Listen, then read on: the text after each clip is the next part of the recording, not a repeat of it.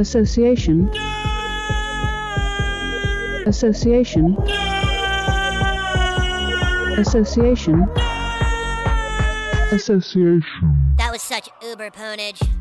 Hello, fellow nerds. Welcome to the Nerd Association podcast from the WBNS studios in Columbus. I'm your host, Mark Finch. And I'm your other host, Daniel Barnett. And today on Nerd Association, we're going to be doing another one of our leftovers episodes as we've decided to deem them, looking at some classic movies in one form or fashion and then determining how they hold up.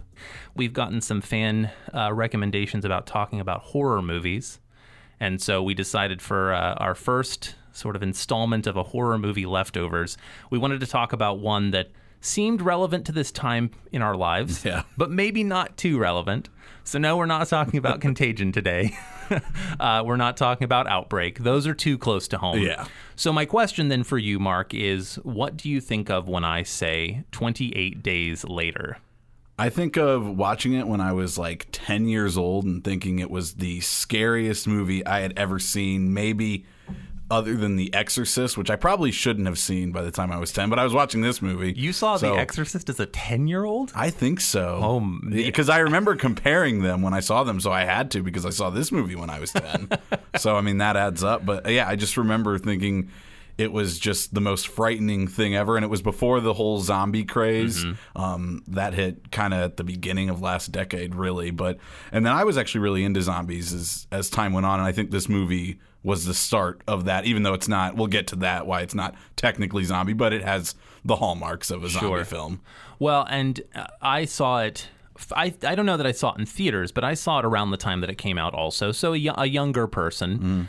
I did not see The Exorcist before I was 10. I saw The Exorcist in college, and that freaked me out. I, I think it was a uh, Not that we're talking about The Exorcist today, but I think it was an older brother thing. I think he had somehow convinced my mom to rent it. Understood. And then I was just there with the older kids and they put it on that it was like a sleepover or something. Okay, that makes sense. Anyway, 28 days later, yeah, I remember seeing it and it having a pretty big impact on me because I had seen some of the or, the older Night of the Living Dead, those things, at least the TV versions of them, right? So Yeah. pro- probably the dumbed down versions of them.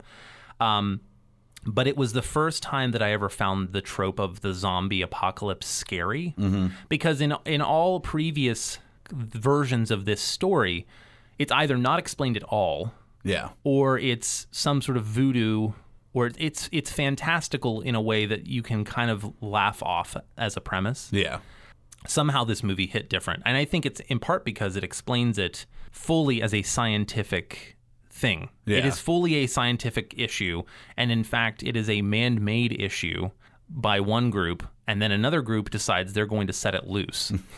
and I think the thing that is interesting and we'll I'm sure we'll even delve into this deeper, but the on, the uh, the zombies in 28 Days Later aren't the only monsters in this movie, and in fact, maybe not the scariest Yeah. monsters in this movie. Um, and there's a whole lot of sort of political commentary and societal commentary that come with this movie.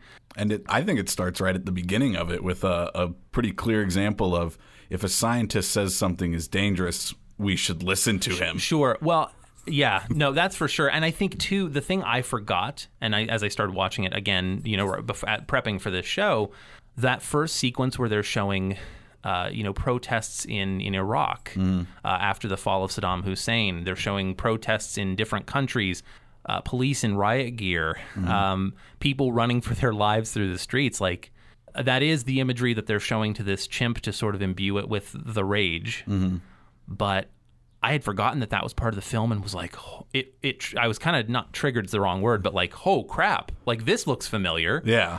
Because, yeah, I believe that's all real footage. I don't think they Yeah. made any of that for the movie. Well, and you and I had discussed in picking this movie, we don't want to, we don't want something that's too on the nose. But in that moment, I was like, oh, maybe we picked something that was too on the nose.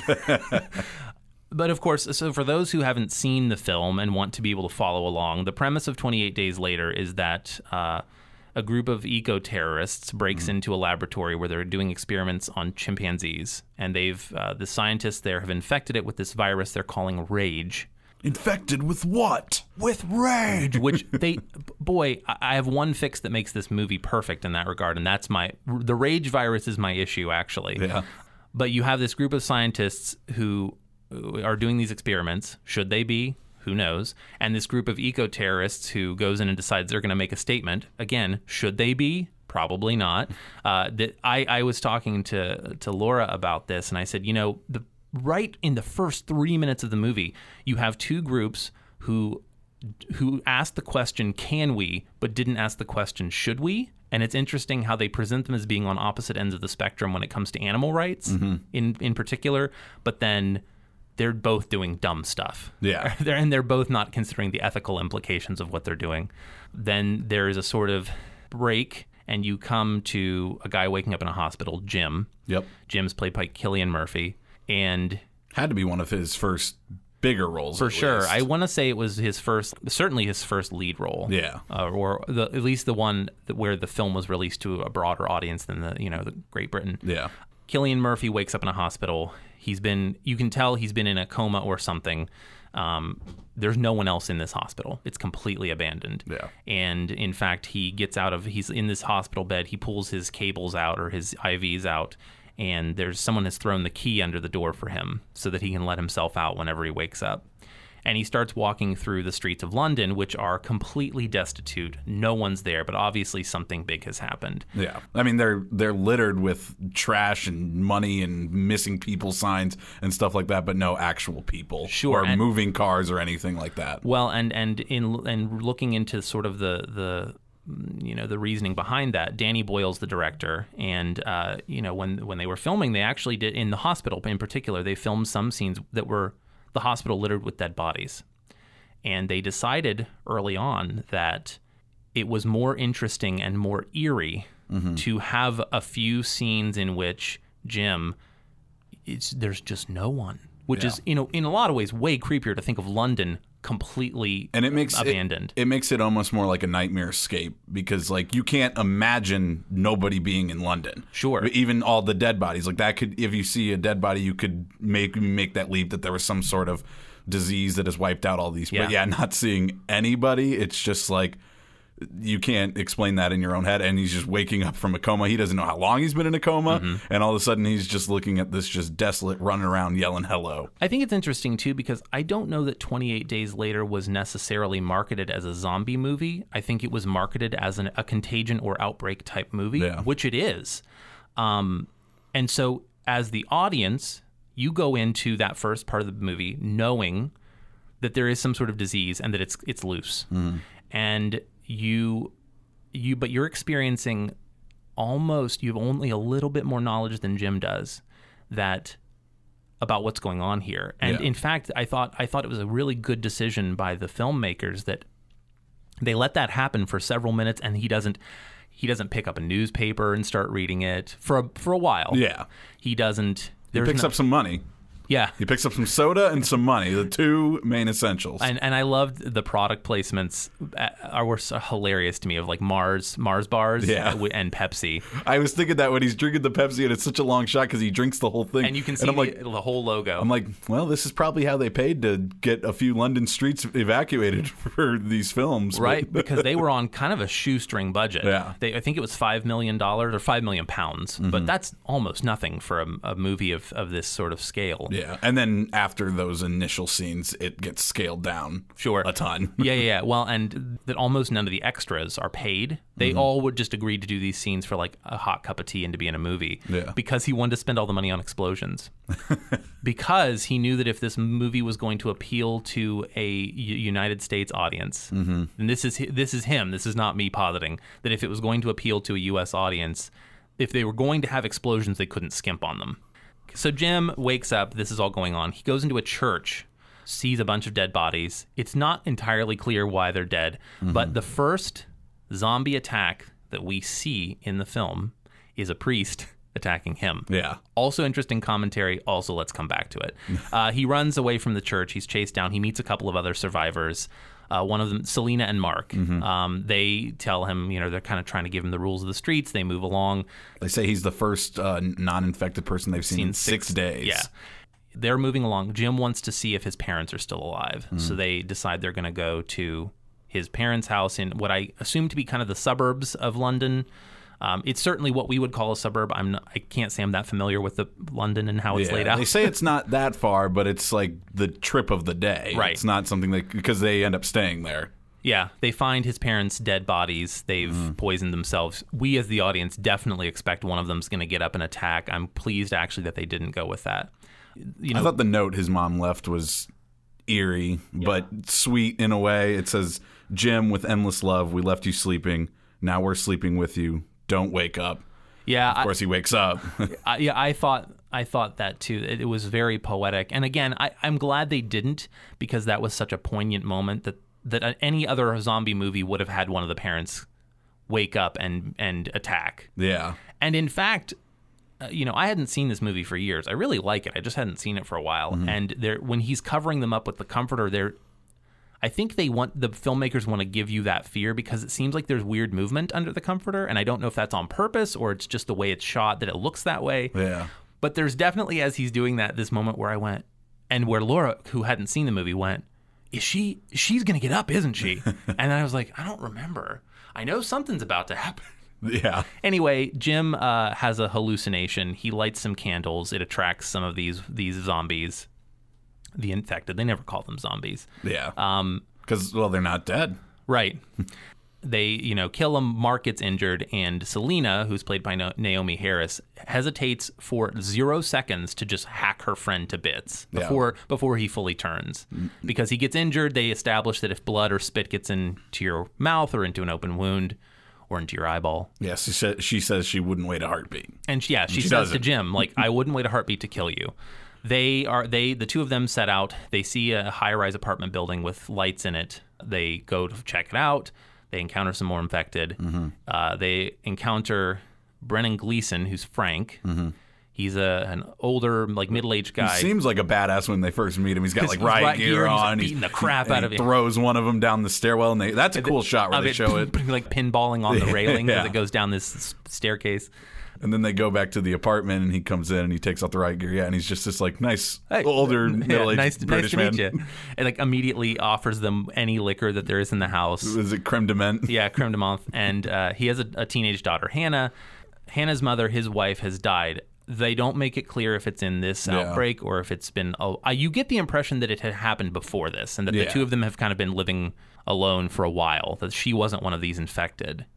Because he uh Frank also has that moment where he's like I we can't go out on our own because if if I if something happens to me I can't leave Hannah alone. And that sounds like yeah something that has already been in his head Right. for a period of time. and that this is in a lot of they, they're living fairly normally in their apartment. They've put up these christmas lights and they're playing cheerful music. They've yeah they've barricaded themselves in but in a lot of ways they're kind of doing the normal as normal of a life as they can have and it does give you the impression that this isn't the first trauma they've had as a, as Yeah, I a get parent and Yeah. daughter they're running out of water though that is the ticking ticking clock for them right They're now running out of water, and uh, the scene there's the scene on top of the high rise with all the buckets. Yeah. And there's a story behind that, which is that on the day of shooting, Danny Boyle asked for hundred buckets, and when they actually lined up the shot, it looked so sparse that he made his production team go out and buy 900 more buckets before the end of the day. Okay And that's why some of them are like laundry baskets, Yeah. because they literally just needed to fill the space. but it makes sense because you would probably do that if you were trying to catch any water. Yeah, even though there's holes in laundry baskets, even if you get that first inch of the basket, that's Sure, still something. extra water. well, and it's enough to shave or whatever. You know, they have And that- they're in that high rise, so you'd expect him, if he went through apartments and stuff, to have access to as many buckets as he could find. well that was yeah and and he definitely lays out that they've tried going to different apartments to access different water tanks but Mm-hmm. when that ran out or when that's starting to run out then he says the toilet doesn't work you have Yeah. to throw you have to use the bucket and throw it out the window It hasn't rained in 10 days, and he's like, imagine that in, in- bloody yeah. England. so anyway they decide they're going to set out they, there's this radio transmission coming from uh, the northwest of the city claiming to be military and that they have the answer Near Manchester, I guess. yeah yeah thank you i was trying to think it's 27 i think it's interesting by the way they say 27 miles northwest Hmm. of manchester so clearly they've made this with a with an american audience Yeah. at least in mind they get this radio signal on you know handheld crank radio and they decide they're going to get into frank's taxi which is the moment where you learn he's an old taxi driver Yeah. and and drive there now there's this moment where they they've come out of this garage like a bat out of hell you know with all the stuff strapped on top like the beverly hillbillies and they go to this tunnel and the scene where he It's the most direct route. it's the most direct route, and he decides he's going to go up and over the cars. Which, by the way, I think is Why is it set up to be driven over like it's like a like it's a roller coaster track? I don't know, but it's it's very funny to me. I think Are they not the first people to try to drive over it because it has it been flattened or I don't know. I'm not sure. Yeah, because it that's a you have to suspend disbelief a little bit. Although I think it's hilarious because he's a cab driver, which Mm-hmm. are you know the most aggressive kind of driver that will take the the biggest risks, and that it works. And that as he's doing it, he's laughing like he's on a roller coaster. Yeah, he mostly doesn't even take a vote. Jim is really the only one who fully speaks up. Yeah. but he just decides to go after. do it. He stops to talk about it, but not really. Super briefly, Yeah. and then decides he's going to do it. They get a flat. They have to change the tire. There's this tense scene where a bunch of rats come running Mm-hmm. through. I think everyone in the audience goes, "Oh no, can rats carry it? Are we going to see zombie rats?" and of course, no. The thing that you Besides real the chimps, they don't really show any animal Right. with it. They I- question the horses later on in the trip. and, and there's the bird that might, maybe or maybe doesn't maybe you know i do think it's interesting though they take a lot again they take a lot of tropes and turn them on their head you might think in your head as an audience member you're like oh are the rats infected or should we be scared of the rats and in fact no the rats are you They're are scared of the infected. The rats are. and and our our protagonists are just like the rats they're running the same way a few things from that sequence. One, Zack Snyder stole the shadows and stuff like that Yeah. when he made Dawn of the Dead a few years later. I think that's in 04 when he remade that movie. There's the scene in the parking garage where he definitely uses that same imagery of the you can see the shadows of them running in Yeah. a dark place. But and the second thing was after they get out, I thought it was interesting that they stop the infected do. Yeah. Once they start getting away in the car, because that's a kind of a trope of zombies. Is zombies never stop once they find something. These infected, which maybe is a little link to that they're still kind of human. Once they realize they're not going to catch that car, they stop running. Yeah, which is it is interesting because you you don't see that anywhere else in the movie, but there's nowhere else in the movie where there's quite that distance mm-hmm. being put between. I hadn't thought about that Because it's be deliberately in there. Yeah, yeah, yeah. That It's- they so, show them kind of slowing down. Yeah. Huh. There you go. I didn't notice that. there are some scenes where they are stopping to get gas. Jim has his first kill. It's a kid. I think he's looking for a kill too. Yes. He he wants to get it out of his system, Yep. and unfortunately, it has to be a kid. I mean, we don't have any cheeseburgers though. He had to check for cheeseburgers, which is one of my favorite lines. I still quote that line on road trips. Yeah. Why are you going in there? Cheeseburger. But yeah, so he wanted to get the kill out of his system, so he goes into the gas station diner. Yeah, It's- whatever. And it's one of the most like roadside restaurant, not Yeah, mm-hmm. roadside diner, and it's horrific. Just these seeing these like scenes of families at tables uh, slumped over. There are still orders on the counter, like that didn't are to be notice picked up by that hadn't yet Yeah. been picked up by a waiter or waitress. And then yeah, oh, and also something I didn't remember. I, I again I hadn't watched this in a while. The baby that is infected. The, the mother is holding a baby that's also dead. I had didn't I never noticed that before and was just like, oh Yeah. uh, and then the kid comes running out and is like kind of a Lord of the Flies situation. Yeah, and he takes care of it with his baseball bat, and I guess he's gotten it out of his system. Yeah. And that comes back later about getting a kill. Well, and this movie is very good at that. It's subtly setting up tropes. That, that's also the scene where you see Hannah kind of stunt driving, Yeah. and and how Frank's kind of like, "Come on, we're not going to do that." they also set up in that sequence of them getting to Manchester the Valium, and that Selena is a chemist, which is a pharmacist. Yeah. and so she's taken some drugs with her, and they use the Valium to get to sleep. I, I like how Jim's like, uh, two of them? Yeah. and, and Frank's like, he finally gives in, but he's like, Hannah can have half of one. Uh, yeah, you'll, you're an old softy, Frank. Um, they get to Manchester. All of Manchester's on fire. Mm-hmm. They keep driving until they find this blockade. Haven't got any fire crews to put it out. There are no fire crews to put it out. And of course, they get to the blockade. And as they're looking around, Frank gets super frustrated because he's expecting to find people there. It's vacant, but not like overrun. It doesn't look like they quickly vacated exactly. Yeah. It's, uh, it's you know they still have stuff set up like in their mess hall and that's in a tent. And, like, Right. It, so it's it's a little confusing because all the trucks are still there, so they clearly didn't evacuate with their military gear in those trucks. Yeah, they leave it ambiguous because it doesn't look really attacked, but there aren't people there. Um, There's no infected lurking around at the moment. Right, and and they definitely set it up so that later it, it's obvious that they keep going back and forth this, but when they first arrive, you don't get it. And of course, this is where Frank, who is starting to go into a rage himself, After he yells at the bird to get off the dead body that's on some barbed wire above a fence. and that's the iconic scene of the drop of blood falling and hitting him in the eye, Mm-hmm. which is if you've if you've only seen that movie once, that's the thing you remember. yeah. And of course, they they put you in a situation where who's going to have to kill him? Is it going to be Jim? Is it going to be Selena? Is Hannah going to watch one of these people who are now going to become her surrogate parents kill her actual father? And no, this is where the military shows up. Which is the, I'll bring it up here. It's the first time we see a gun, Yeah, which is the biggest difference between a zombie movie made in the U.S. and made in any other country. well, yeah, that there's always people with guns right away for zombie movies made in the U.S. And then I've seen uh, Train to Busan, Mm-hmm. which is a South Korean movie. There's not a gun in the movie. yeah. Interesting point. I hadn't thought about that either. I don't even think police carry guns in the UK. Yeah, just like a whistle and a baton. Right. And even when they're in riot gear, I don't know that they carry guns Mm-hmm. at all. Um, so, yeah, the military would be the only one that has ready access to guns, especially that grade of you know, machine gun.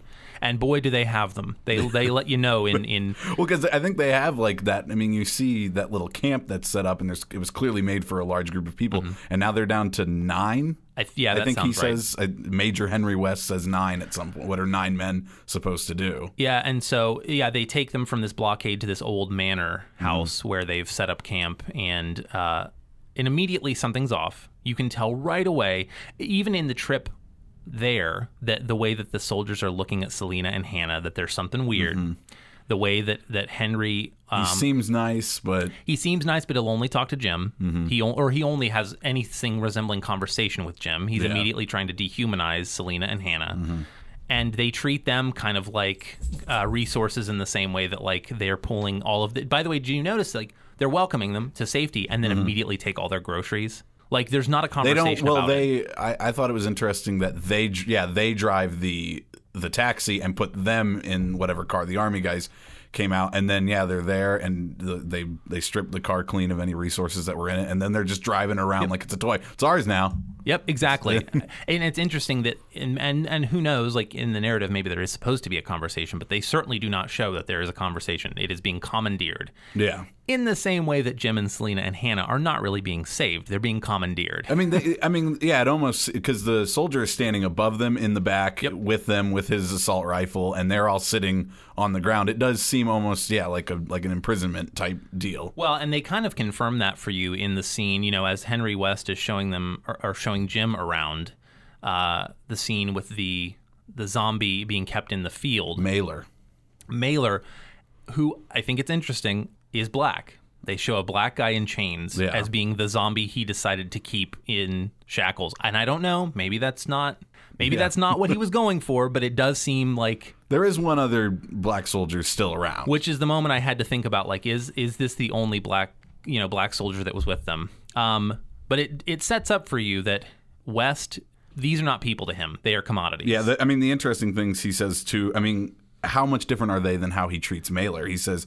Mailer's telling me he's futureless. He's telling me things, and, and next he'll tell me how long it takes them to starve. well and they definitely set up Jim to be having a moment where he sees the humanity in Mailer and that comes back later. Yeah. but but I think there's whether Jim realizes it in that moment or later he and Mailer are the same I don't think Jim is, yeah, even completely. Uh, he's obviously shocked to see that they have one that's in a chain, but I think he's also shocked to see that they have one in a chain. That like that's what they're doing with it. It just seems like that's in. It's like we said, these are still living humans. That's such an inhumane thing to do, even if they are infected. well and it's so risky Yeah, they don't yeah they don't you you get the impression too that like in addition to just being super inhumane it's really risky uh, which just comes across Yeah. later uh, you know it only takes they don't even have that door locked.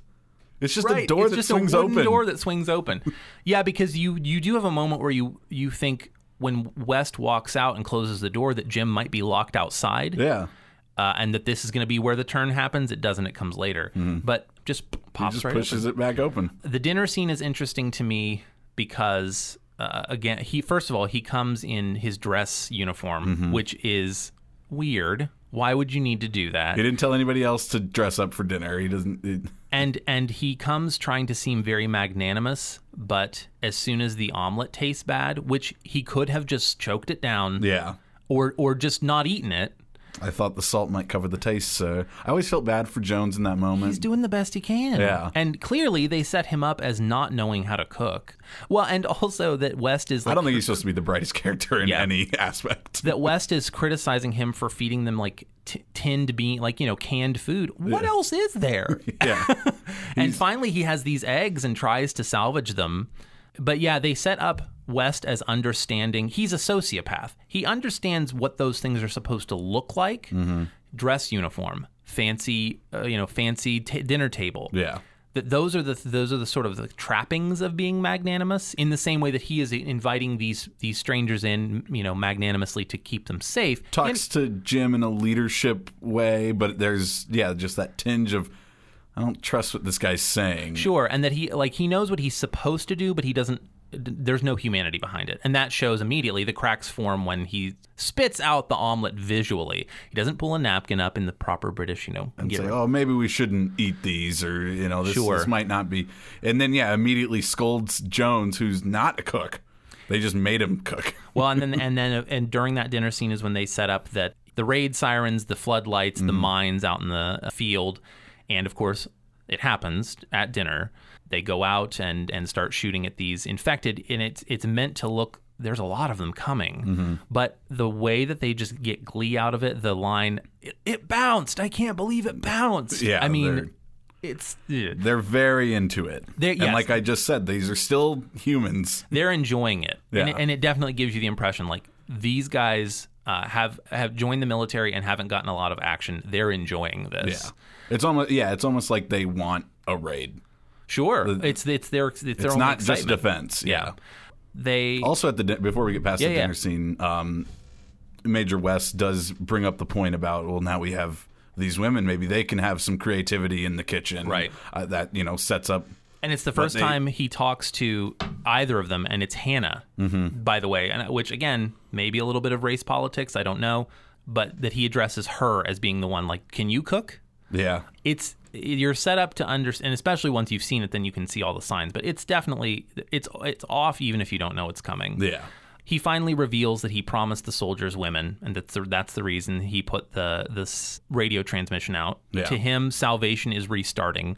Again, not even considering that that this might just be temporary. He's Mm-hmm. ready to be the leader of a new civilization, despite evidence that that doesn't need to happen. Yeah. I mean, he, and then there's that other soldier who the Sergeant. Sergeant Farrell. Yeah. Who at dinner kind of he's definitely stepping back from the way these guys are running it, For sure. starting there at dinner, and then once Jim runs away from Major West and tries to save the girls after he reveals that they're there to just take advantage of the women, basically, they also start to corner Sergeant Farrell. Right, because he's the only one that he's the only one that sticks up for Jim. He Yeah. stands over him and starts pointing his gun at the other soldiers and saying, "You're not going to kill this man." Um, and so they take them both Then they out. say, "Okay, well, we'll just kill you too." So they take them both out. That there's that scene where Farrell, you know, the other soldier puts his bayonet on. Mm-hmm. Again, this is not utilitarian for them. They're enjoying this, Yeah. and and they set up this guy who's been the skeeziest one all along. Yeah. to be like, no, I'm going to gut him. And then the cook Jones is saying, like, maybe don't do that to our sergeant. Yeah, and then has the decency to, I mean, decency, given the situation, the decency to put Farrell down humanely. Mm-hmm. By the way, Farrell, like a feral animal. Interesting. Who knows? Maybe. Before they do that, though, I, I did want to Farrell while they're locked away in that in that room, and he's talking about that England is quarantined, and that and he he goes, "What would you do with a diseased little island?" And he's saying that they've probably just Cut, cut us off, yeah, cut off England, and they're just going to let it take its course and figure it out from there. It's meant to be ambiguous there. The sequel kind of gives it away that, of that being mostly true.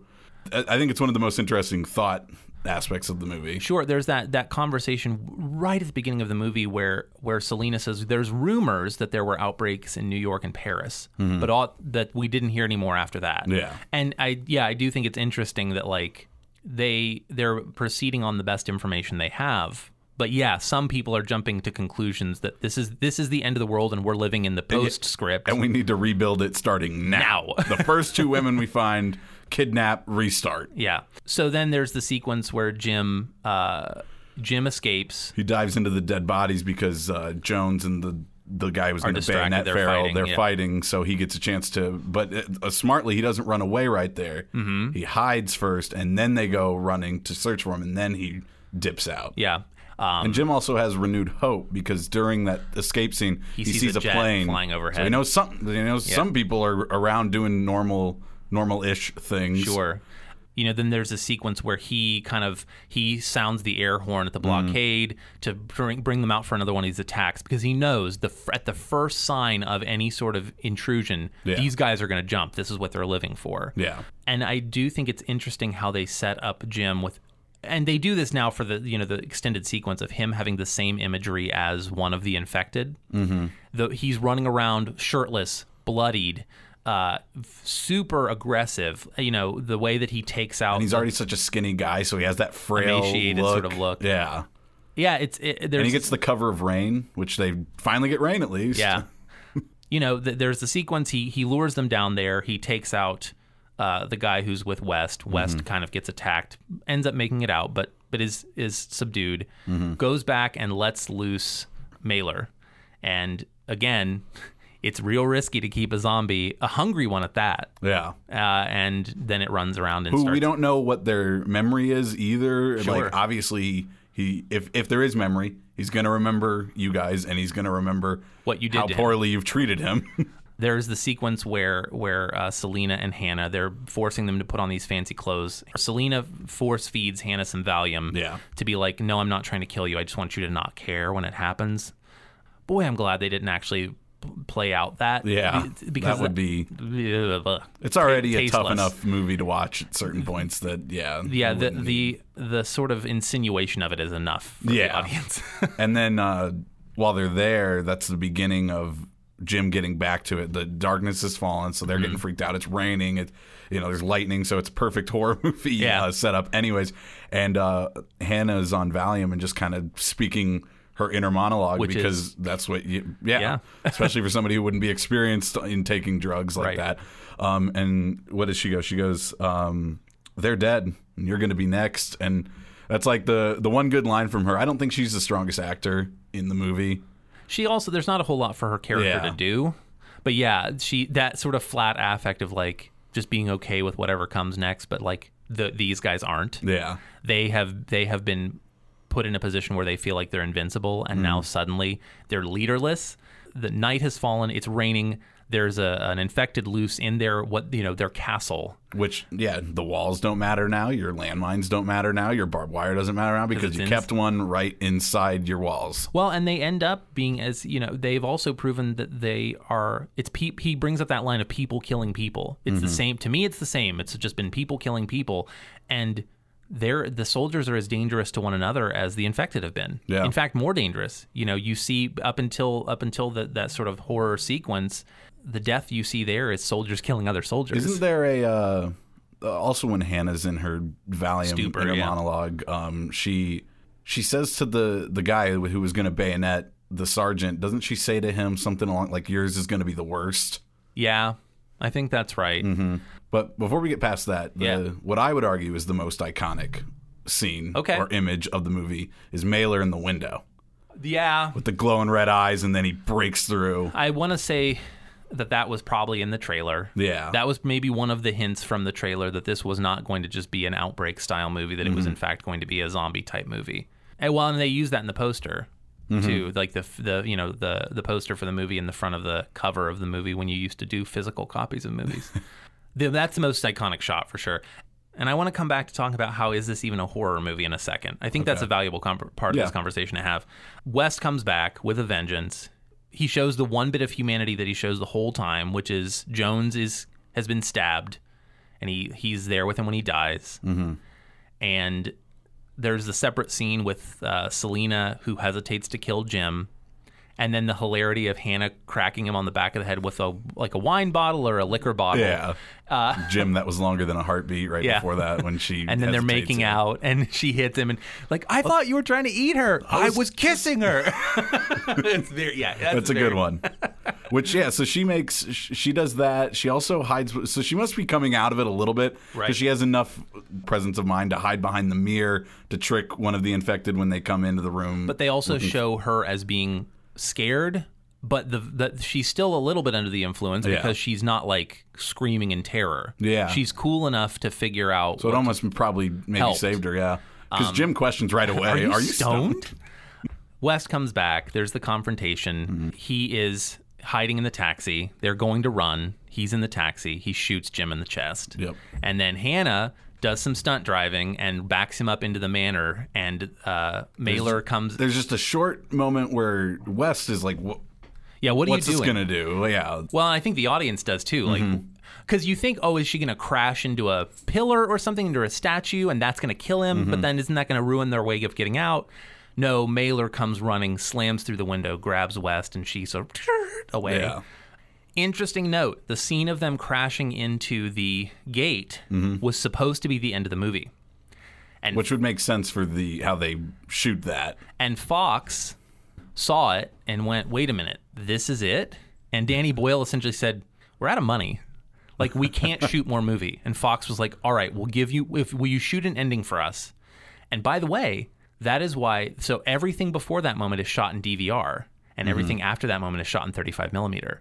They look completely different. Yeah, you're right. One looks like if you were filming an apocalypse with whatever you could find, Mm-hmm. and the other has a much more open, expansive feel because it's shot with you know conventional movie making That technology. and that also makes sense because I'm like, how did they did they license a, to use a jet? How did they get a jet Yeah. with this budget? Even if it's special effects, however, I just feel like yeah, like it just seems like for that last little scene that would have been an expensive thing to do, no matter how you did it. That explains it now. well, and I and I, I like. I'm glad they tacked that on. I don't. I think that uh, while I th- the ambiguous ending is okay, I prefer the idea that at least we know something. Yeah. Um, and I like to, you know, they set up Jim and Selena to be the surrogate parents of Hannah. I like that they play that out. Yeah. I like, um, by the way, in his like fever dream where he sees hell in the field. Yeah. And uh, and then they set that up as being, you know, four fifths of the hello banner. Which why isn't it just help? But probably just for that shot. Sure. Well, yeah. I don't know if they thought. Or a callback to Jim at the beginning of the movie where he's yelling hello the whole time. that could be, and I think maybe you know, help seems like it could be a trap, whereas hello seems really just like Yeah. cash, super And, I- cash, and it seem, they seem to imply that this isn't the first time planes have been coming around. and that in fact maybe it was originally help, and because they got passed over enough times, they Yeah. just decided to keep sewing. I also like that how they show the uh, infected not basically lying there dying Starving, of starvation. yeah. Um, Which, is something West had said earlier. which is, by the way, 28 days after the Yep. first 28 days. Yeah. So it has taken a month for, presumably, for some of these infected to starve. Yeah. So it an- or at least start to starve. So it answers that question, and I think it also is meant to tell the audience the military that was outside of our country is now coming back in because we have determined enough that maybe enough of them are dead now that it's yeah. recovery. It's completely recovery at this point. We find the last few survivors, we get them off the island, we let it completely destroy itself, and then we come back. Mm-hmm. Which is really, I mean, it's quarantining. like Yeah. that's the point. that's the the synopsis. Um, and we obviously we touched on some things along the way. I do think, as I said, they definitely set up the sort of science and and um, zealot spectrum as being both dangerous when you're too far. I also think that the first attack in the movie comes from a priest, and the last attack in the movie is involves like a soldier, yeah. and that otherwise you don't know anything about the people who are attacking. Yeah. Does that make sense? What I'm saying, like the Jim first one- recognizes his neighbors. that's true. That's true. But I think it's there's everyone's nondescript mm-hmm. except for those two, where you can pinpoint Usually this- shirtless. I don't know if that was a deliberate choice too, but or, yeah, either shirtless or or so. If they had any sort of uniform, you, it was unrecognizable, mm-hmm. right? You can't pick it out. Um, in fact, it's interesting that when they find Jim, he's in scrubs, and they that is important to them. That they're like, that's probably why they save him. Instead of- yeah, Mark immediately is like, "Are you a doctor?" doctor. And Selena, Selena figured it out pretty quick. No, in, a- in a heartbeat, Well, she figured it out. and because she is she's a chemist, she's a pharmacist, so she it, not a doctor, but has a little bit of that. Maybe even works in a hospital and pers- you know, you know, put, Works in that industry, and yeah, there's little hints. understands what the hints would be. Sure. So I think that's interesting. That's part of the commentary. I think the movie's excellent. Mm-hmm. I think it is it is artistic. I think, uh, and and part of that's the constraints they were put under because of just not having a ton of money. But it's artistic. It's well thought out. It's not like any other zombie movie that came before it. The zombies are truly scary Yeah. to me in this movie, whereas normally zombies are just kind of like It's more of the horde deal with the zombie is what's scary. These ones, one male individually one scary. is is enough to take out the army men. Right. And and I think the fact that they keep the scope limited to this small band of characters is also I don't know, I feel like zombie movies so much of the time end up with they they get these big groups of survivors together, which Just is so what happens can. at the end. Yeah. So yeah, and there's usually this big there's always some sort of intergroup conflict, but there's never the power dynamic doesn't come out in the same way that it does when it's just a bunch of military and like three normies, so to speak. Yeah. And they don't they don't kill off as many characters. They only kill off one character you care about, and Sure. that's Frank. Mark, you don't get enough time with him to really have. I mean, it's sad, but And it- Jones you feel bad for, Yeah. but you don't he's not even. But he's not even killed by the zombies. That's a good point. That's a good point. So I want to push pause for a second, and I want to tell you about why this is t- ties into my one complaint and my one easy fix for this movie. Okay. Rabies is truly horrifying, mm-hmm. and here's why. And this movie is the the thing that made me think about this. The rabies virus in every other creature that it can infect, other than humans, causes a creature to not feel pain, to not feel fear, to turn extremely violent, and to be single mindedly trying to spread itself to other creatures. Hmm. There is no other concern. That is why, and, and of course, erratic behavior. The rage virus is clearly what happens if rabies starts affecting humans the same way it affects other animals. Yeah. Why not just do that? Why not just? Why not just say, you know, it's a mutated rabies virus? That's all you would have to say. And you don't even have to explain it Yeah. beyond that because people understand what I mean, a rabid where- raccoon or a rabid dog, they get that. Yeah. Because you're not the first person to make that leap, so yeah, why couldn't they? I just I don't know that because And they, that was- they don't really reference it as the rage virus very much after that initial Sure. scientist either. And that to me is why it's so easy for them to just unless they thought because there's a rabies vaccine, Yeah. but you but you can suggest that this is a a huge mutation and that's why Yeah, and isn't the rabies vaccine more for after it's given to you, I guess once you've been once you think you've been exposed to rabies? in that case, is it even a vaccine? Is it more of an antidote? But the point being Hmm. is maybe that's why they felt like they couldn't. They just borrowed everything about rabies, but called it something else, so that Yeah. they people couldn't make that but argument. I don't obviously, w- with how fast they they show this virus taking effect, it wouldn't matter if you had an antidote or that's a good point because yeah, rabies It's is like seventy two hours. of any zombie movie or anything like this. It's, It's the one of the fastest. fastest. trans. It's like yeah, within thirty seconds.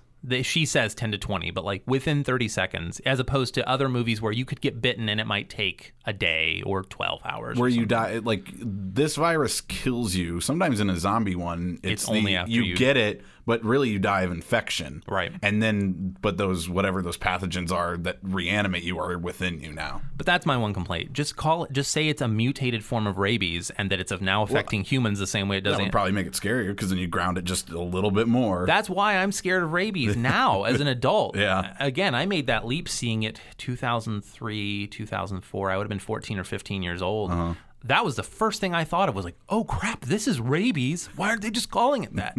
so to me, that's the one fix. Otherwise, I think it's it's spot on. And like I said, I think the political commentary is is interesting about you know science and ze- you know zeal, church and and military, but even like the government. He's like, well, the government will do something. there's And- always a government there's always a government. No, the government they left. They're in some bunker somewhere. They don't care about you. yeah and that's that goes back to Farrell that's what Farrell's also saying too Right. it's like they don't care they've they've quarantined us off it's it's over on this island if you're still here it's over Yeah. Is it only that last sequence of Jim sort of staging the attack on the the manor mm-hmm. that makes this movie a horror movie?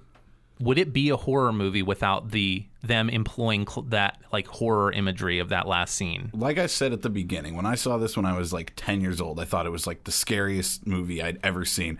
But rewatching it, and this may have been because I was taking notes, I've seen it many mm-hmm. times, and I also watched it during the day. It didn't strike me as very scary. Well, and and let me. I'm not asking if it's a scary movie. Yeah. Because you could argue that something like Silence of the Lambs is a very scary movie. I don't think I would never call that a horror movie. Um, maybe some people would. I wouldn't. like you, I've seen. I did watch it at night. I've seen it many times, Mm-hmm. and there were still parts where I had forgotten what happened and got a jump out of something. My wife doesn't like horror movies and was Yeah. like, "Do I really have to watch this with you?" And I was like, "Yeah, no, you're gonna like this one." And afterwards, she was like, "I like this. I don't like horror movies." I liked this. I would watch this again. She said it's not one of my. It wouldn't be like one of my top three movies, but I would watch it again. Yeah, it's much more thought provoking as we've Yeah. done here than a lot of other horror movies. And I guess my test for like true horror movies is like at least good ones mm-hmm. is am I scared after?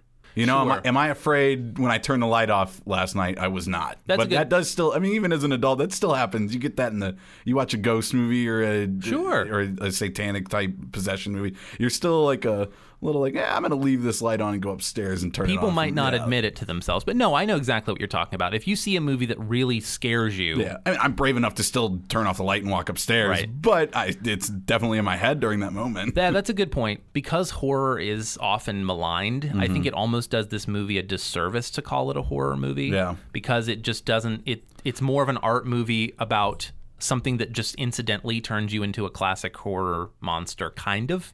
Yeah, and it's unfair because it was before the zombie craze, way well Right. before. And in fact, I think is you know uh, World War Z is the is a fast zombie movie. World War Z is just an action movie. No, what I mean to say is like there aren't a whole lot of fast zombies. no, I think the War Dawn Z of the Dead more- remake had fast zombies, and that one has scary moments, but that almost it's Zack Snyder, so that one almost leans to action Yeah. more than horror. I wanted to ask one question before we got to our leftover leftovers food. portion. Okay. Just a, a simple question. Worst choice in the movie? The candle at night from Jim, the driving through the tunnel, or Frank yelling at the bird?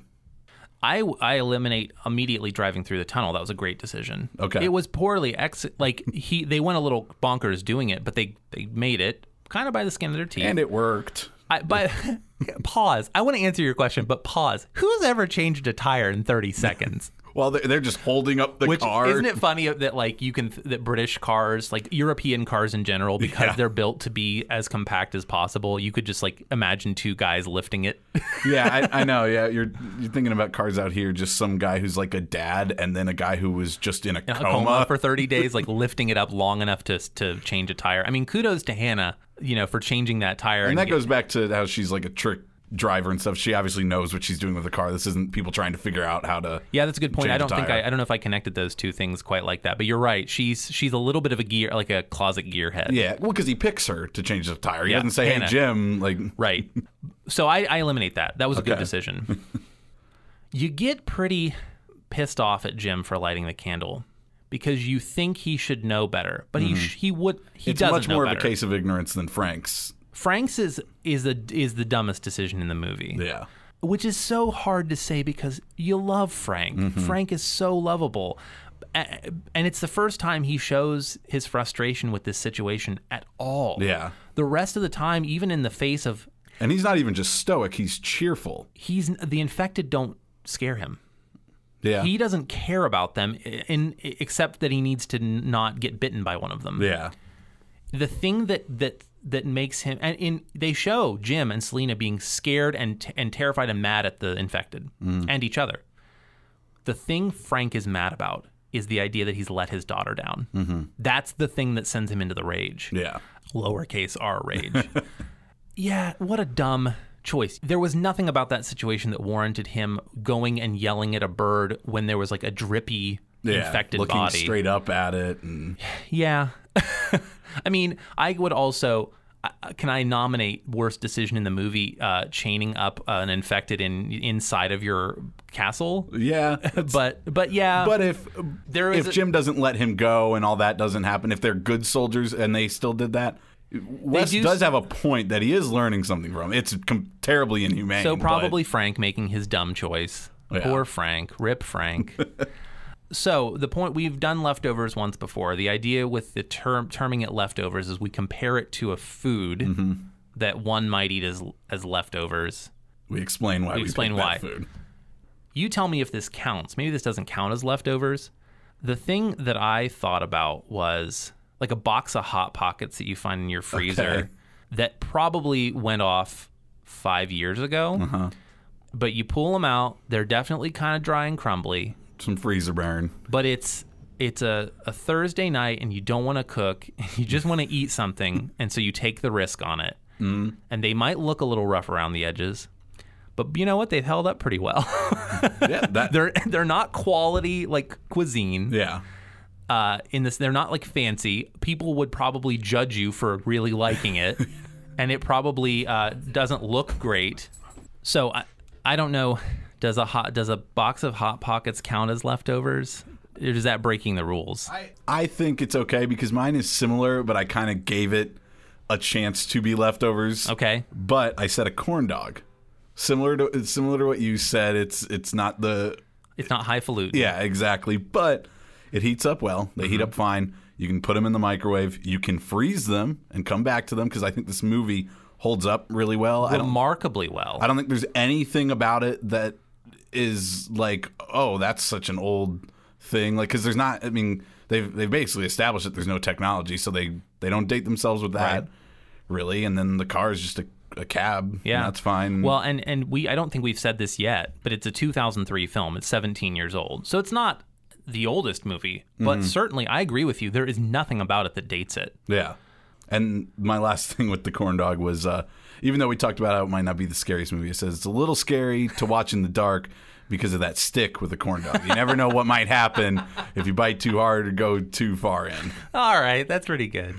I think it it holds up remarkably well. It's it's a thought provoking movie with scary moments, and so mm-hmm. if you want a scary movie, it's got that. Mm-hmm. But it's also very thoughtful, and I would recommend to anybody who hasn't seen it. I- I mean, this is the kind of movie.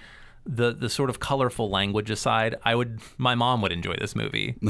she might not want to watch it again, but she'd be like, "Oh yeah, that was very interesting." Yeah, I mean, like if you can, it, if you can watch Contagion or Outbreak or something like that that you referenced at the beginning, then you could watch this movie without, like, if somebody says, "Oh, I don't like zombies" or "I don't like scary movies," or I don't like gory movies. Yeah. Uh, the goriest moment, we skipped over this. The goriest moment is where when Jim puts his thumbs in the guy's eye sockets. Hannah says he he would get the worst of it. and he did. Yeah, So yeah, go watch go watch 28 Days Later. 28 weeks later? I haven't seen it in years. Have you seen it recently uh, or recently enough? I think it was streaming a while ago, and I watched it, but it was like a Friday. Like I, it was just I just kind of put it on. I wasn't really watching. It's fine. It's got Rose Byrne, Jeremy Renner, which is fine too. I remember it being a lot more political or like dealing with the be. rebuilding Yeah. and just not doing well. well, and then it's it's an outbreak movie, which this movie skips over the outbreak, which is the whole point. Yeah. is that Jim wakes up 28 days later after the outbreak and is just in this situation. That he's, this that one is it, it's like literally a day long Okay. because they they think it's safe. They start going back into London. Somebody gets found that's infected, and then Got it. Get it gets out, and then for some reason they wrangle everybody into one room, and then bam, the whole city, the people they'd brought back in, infected. Okay, so you know, at your own, uh, that's that's frozen pizza, but not not pizza that's intended to be frozen. That's finding the old slice in the back of your freezer that that has been there for two years, And then you microwave it, so it's not even crispy; it's just floppy. so at your own at your own peril. Uh, anyway, thank you for listening to Nerd Association. Uh, we have done this episode came kind of obliquely from a suggestion from a fan, so we are taking your ideas into consideration. Uh, if you want to be, you know, if you want to chime in on on our episodes or some ideas that you'd like, or tell us that you love us or you hate us, or maybe you're infected with rage and need to troll us, uh, you can find us on Twitter at nerd underscore assoc, N E R D underscore A S S O C. You can email us at nerdassoc at gmail.com. And again, let us know your suggestions. Let us know what you like, you don't like. And, uh, you know, you could even be one of our nerds and talk to us about something that you're passionate about. Thanks for listening, and uh, we'll see you next week.